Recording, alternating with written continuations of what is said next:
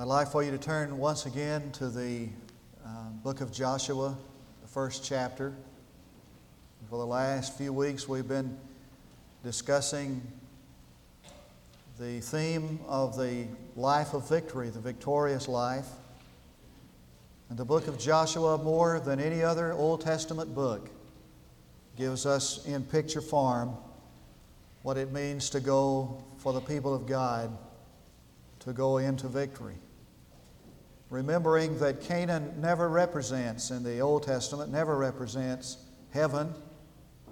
We get that from the Psalms, hymns. But it represents the fullness of blessing and the life of victory that God has made available to every believer. And we, reading verse 10 and following, then Joshua commanded the officers of the people, saying, Pass through the midst of the camp and command the people, saying, Prepare provisions for yourselves, for within three days you are to cross this Jordan, to go in to possess the land which the Lord your God is giving you to possess it. And to the Reubenites and to the Gadites and to the half tribe of Manasseh, Joshua said, Remember the word which Moses, the servant of the Lord, commanded you, saying, The Lord your God gives you rest and will give you this land. Your wives, your little ones, and your cattle shall remain in the land which Moses gave you beyond the Jordan. But you shall cross before your brothers in battle array, all your valiant warriors, and shall help them until the Lord gives your brothers rest, and he gives you. And they also possess the land which the Lord your God is giving them. Then you shall return to your own land and possess that which Moses, the servant of the Lord, gave you beyond the Jordan toward the sunrise. An act of faith is preparation so that when one has received the promise to possess, then the key to spiritual victory is to prepare to possess. And I believe that, that once a person has received the promise of God, as an act of faith, he claims that. That the next thing he has to do is to get prepared to receive it. And that preparation is itself an act of faith. It's like praying for rain and going out and buying an umbrella. It's like the little boy who came to the West Texas prayer meeting for rain, dressed in, in rain slicker and galoshes, carrying an umbrella. That once you claim the promise of God, the next act of faith is getting prepared for it. Vance Havner said, We always sing, Lord, use me, Lord, use me. He said, What we need to do is to get prepared for God to use us. For when you are prepared, then God will use you. And, Mo- and Joshua was so convinced that the promise of God was his in reality that he began to make preparation to receive the promise. And that in itself was an act of faith. There's an interesting verse of Scripture in Second Chronicles chapter 12. It's verse 14. And it says that Rehoboam did evil in that he prepared not his heart to seek the Lord. And the interesting thing about that is that, that Rehoboam had done a catalog of indictable crimes and sins.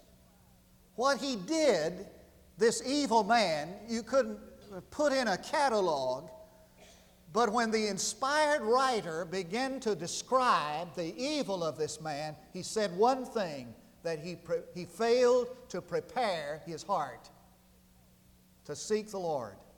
Preparation is essential.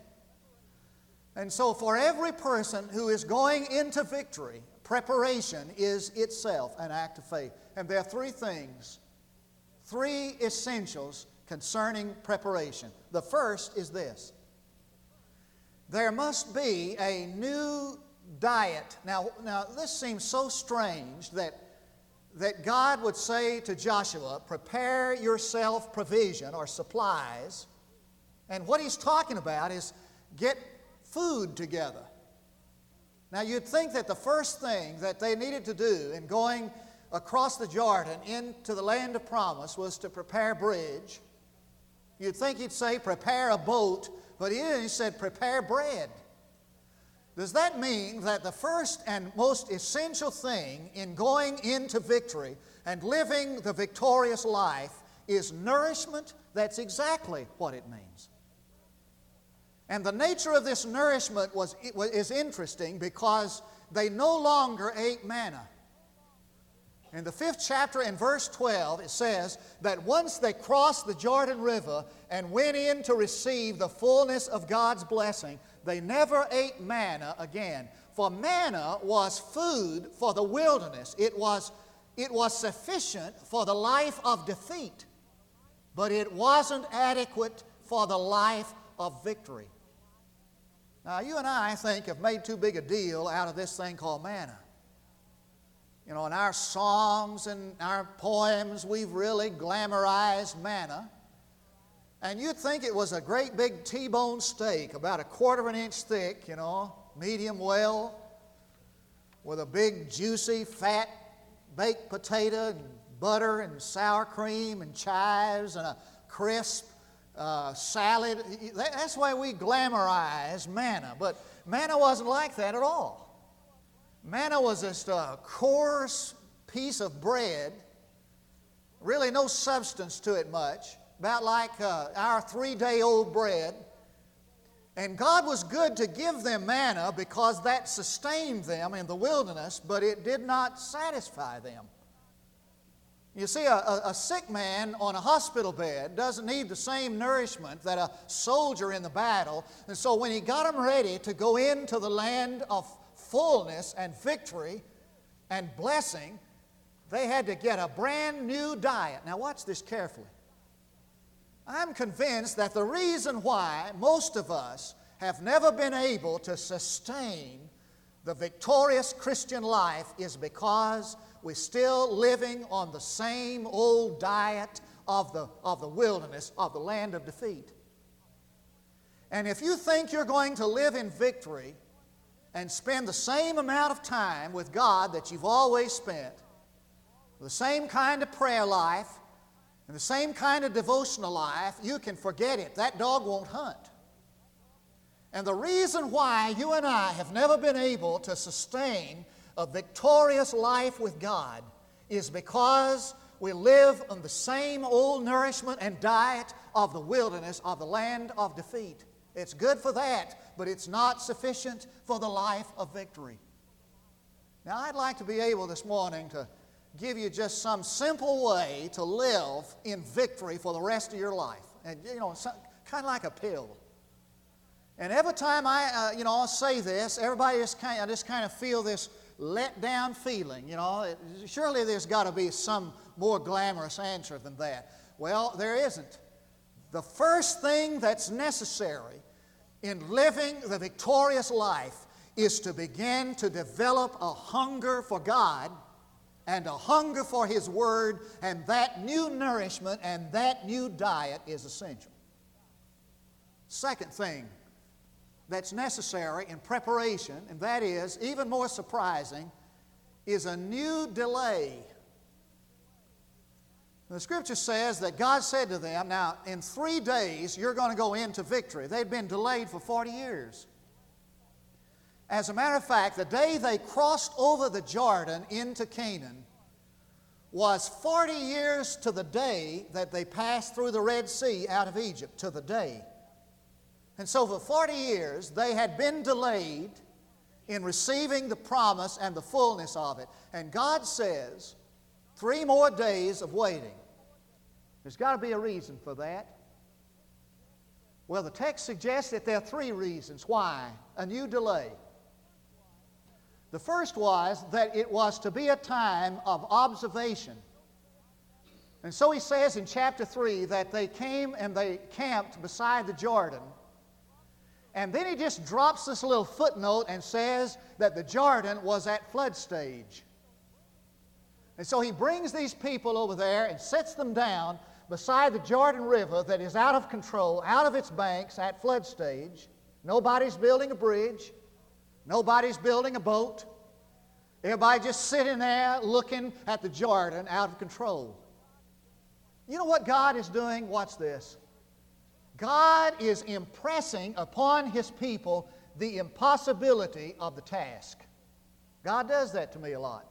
Some of you kind of nod your head, does you that way.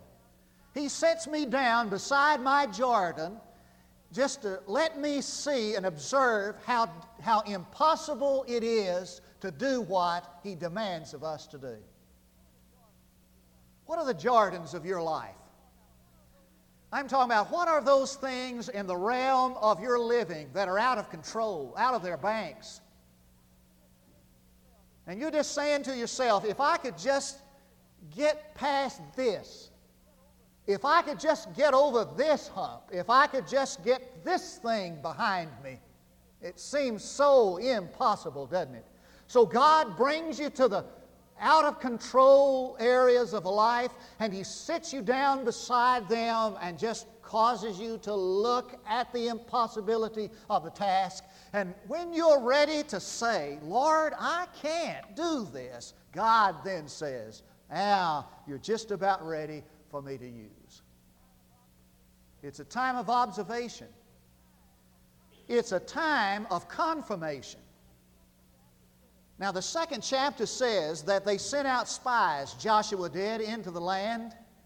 Kind of surprises me because, you know, of the track record of these spies. They'd already sent 12 of them out and they came back. 10 of them said, We can't do it. But so I'm kind of surprised when he sends two more back into the land, but there's a reason for that.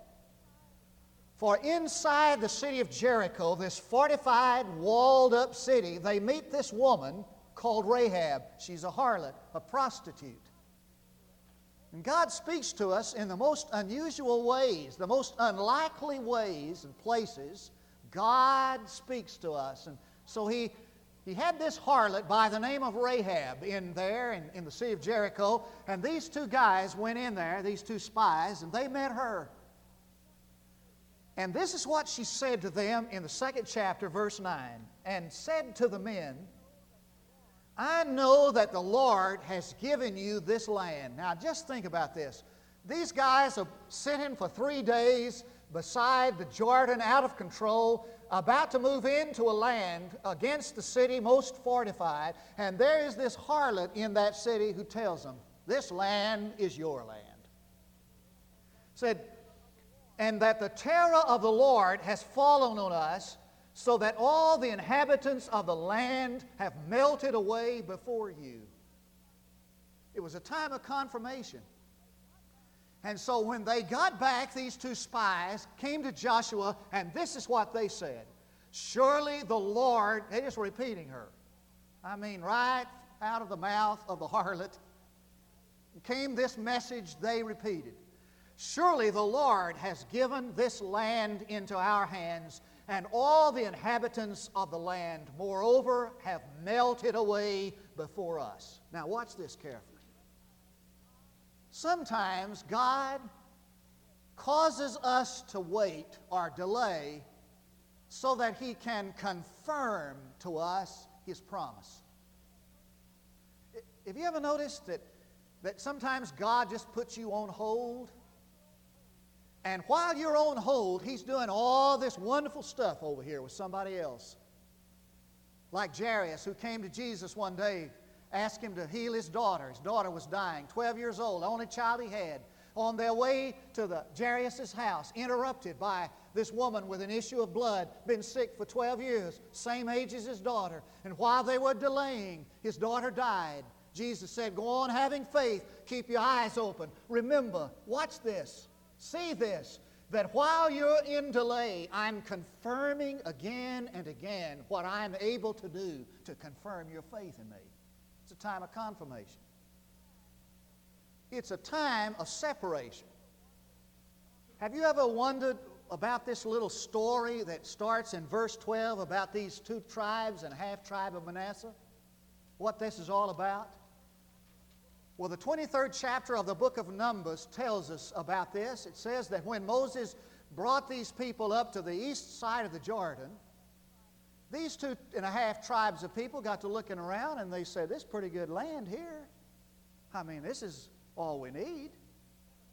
Let, let us just settle down here and have this land. We don't want to, you know, we don't, we don't need to go over the Jordan. This is good enough for us. And Moses was made was angry, and he said, "You mean you're going to let your brothers go into there and fight? You're not going to help?" Oh no, they said, "We'll go over there and help them fight it, and we'll support the program." But this is good enough for us. Now, what you see, among God's people, there are two realms of people. There are those people who want everything that God has promised them. They want the best. They want everything that God makes available to believers. They want it all. They're, they're, they're not satisfied with subnormal lifestyles. They want everything that God has for them. And then there are those in this, among this people of God who are totally satisfied with things just as they are. And it's kind of amazing that, God, that Moses granted them their request, but he had no choice. For you see, God allows us to choose where we're going to live, and God allows us to choose the level of our spiritual experience.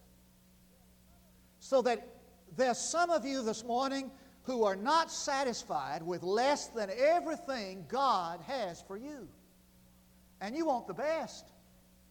You want everything, God to give you everything that He makes available to faith. You aren't satisfied with less than that. But most of us are absolutely, totally content just to go on, muddle about with, with, with it just like it is. And there are some people in this church who, would, you know, they support the program. You have a revival meeting, they're here, faithful to every service. You ask them to give, they'll give. You ask them to be on committees, teach Sunday school class, they'll do that. They're, so, they're faithful. And the problem is that they're absolutely content to support the program and live with everything just like it is. Oh God, give us a congregation of people who are satisfied with nothing less than everything God makes available to us. And the tragic thing about it is that these guys went back over there and they camped on the east side of the Jordan and spent their life there. And when the Assyrians came, they were the first to go into captivity and they never returned. And I'm absolutely certain that the people of God who are content to be satisfied with everything just as it is, normality and, and the status quo, are the ones who go down in defeat first and never come back. The second key to spiritual victory and preparation is a new uh, commitment, a new desire, a new delay. Third, there must be a new dedication. Diet, delay, and dedication. Now, the fifth verse of the third chapter reads like this God said, Sanctify yourselves, for tomorrow God will do mighty things among you. Now, wouldn't you, wouldn't it be great if somehow some, you know, some voice or something, we came in here on some Sunday morning and, you know, nobody's tricking us or anything, you know, just this voice says, Sanctify yourselves. For today, God is going to do something mighty among us. That wouldn't thrill a soul. You might think it would, but it wouldn't.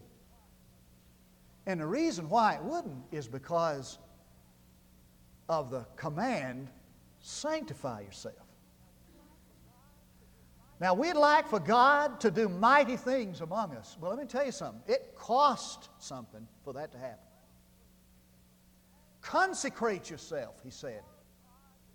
For tomorrow God is going to do mighty things among you.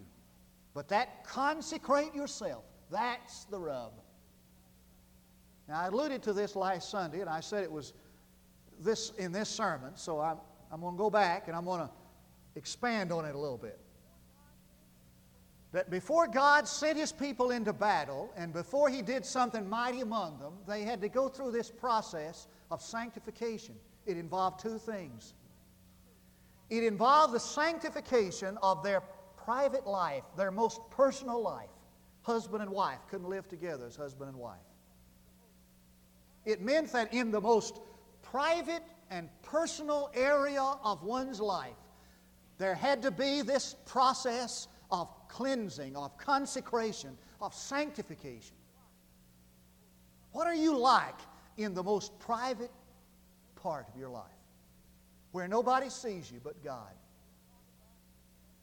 I'm not even talking about that area of your life where only your children see you, or only your wife sees you, or only your husband sees you, or only your parents see you. I'm talking about that area, that realm of your life where only God sees you. What are you like right there? And I tell you, most of us would flee if that part of our life would be exposed before the public. We'd flee. Before God can do mighty things in victory in our life, there must first of all be the consecration, the sanctification of one's private life. And then there was the consecration or sanctification of one's public life. They had to wash their garments spotless. I am absolutely, hear my heart this morning. I am absolutely amazed and appalled at the lack of holiness in public life among the people of God. Amazed and appalled. And the lament that comes again and again and again from the public sector is this that you can't tell the difference between God's people and the rest. It is amazing. Shouldn't there be a line of demarcation somewhere? Shouldn't there be a line of differentiation somewhere? Shouldn't it be that the people of God are different, distinct, and unique? Isn't it, isn't it true that the distinctive of the Christian life is that we are God's people? And doesn't that mean something? And I hear it again and again and again and again. So do you. Well, he's no different than the rest of us. Where is this line of moral imperative that separates and makes the people of God different from the world. Now, you've known me for eight years, and I'm no witch hunter, but I'm going to do something right now I've never done before. I'm going to read you something here. A while back, the largest brewery in the United States was dedicated in Winston-Salem, New York. Uh, Winston-Salem, North Carolina. It was the Schlitz Brewery. Now, that's no big news item, but this is. Southern Baptist minister led the prayer of dedication. Now, this Southern Baptist minister was not some uh, hokey pokey guy out of the hills over there. He was, in fact, the Christian Life Commission gave him, a, uh, gave him an award as the most outstanding Southern Baptist minister. And he, at one time, was the president of his convention. This is his prayer. Lord, we thank Thee that Thou hast made us so that we can enjoy new beginnings. That Thou hast made us so that we can participate in dedications and make commitments and enjoy new, fresh relationships. Our hearts tell us that industry is people. And so we thank Thee, O living God, for the persons who have been plunged into the life, fabric, the process of living, deciding, and being in our community. We thank Thee for them and their families. We thank Thee, O God, for the influences that they shall be, that shall be engaged and the relationships that shall be enjoyed because of new friends from this plant and this industry moving into our community. Grant to them all the resources, wisdom, and skill that shall be demanded of this industry. And give them, O God, thy presence and thy peace. And give them all the fruits and all the joys of this day of dedication and the relationships that shall ensue to all of us from it. In the strong name of our Lord, we pray. Amen. Now, the thing that bothers me about that is that one of my colleagues, one of my, my associates, would do that. And the thing that bothers me this morning is this is that when I stand to preach to a congregation on Sunday, I preach to people who want to go into victory. We, we have to want to live this kind of life, to receive the fullness of His promise. And yet, not willing to sanctify ourselves in public and private life. And the only way we can be prepared for God to do mighty things among us is to repent from what has caused us wilderness experience. Now, there is a promise from God this morning, and that promise is that we can live in continuous, continual victory. And that promise is ours to claim when we're ready for the new diet, when we're willing to observe the impossibility of the task, when we're willing to sanctify ourselves in heart and life. Let's pray together. Father, I pray that the moment of decision for us has come and that the people of God will decide to, you, to do your will, to live your life, to be totally unhappy and dissatisfied with subnormal living, and be willing to pay the price to live on the other side of the Jordan on the other side of Calvary. For I pray in Jesus' name, and I ask it for his sake. There are three invitations. An invitation this morning to receive Jesus Christ as personal Savior. And God made provision for every sin for every need when he brought redemption through Jesus Christ. He sat down at the right hand of God, and the work was finished. And now it's ours to receive, to, to appropriate, to trust, to be saved through faith in Jesus Christ. I invite you to come, placing your faith in Jesus Christ for your salvation, trusting Him and only Him to save you. An invitation this morning for you to come and join His church, to be a part of the local church, the local ministry. Share with us the burden, share with us the joy. To come this morning rededicating yourself to Jesus Christ, to make public a decision to turn from one way that does not please God. Turn to that way which does. While we stand to sing, we invite you to come. On the first word, you come.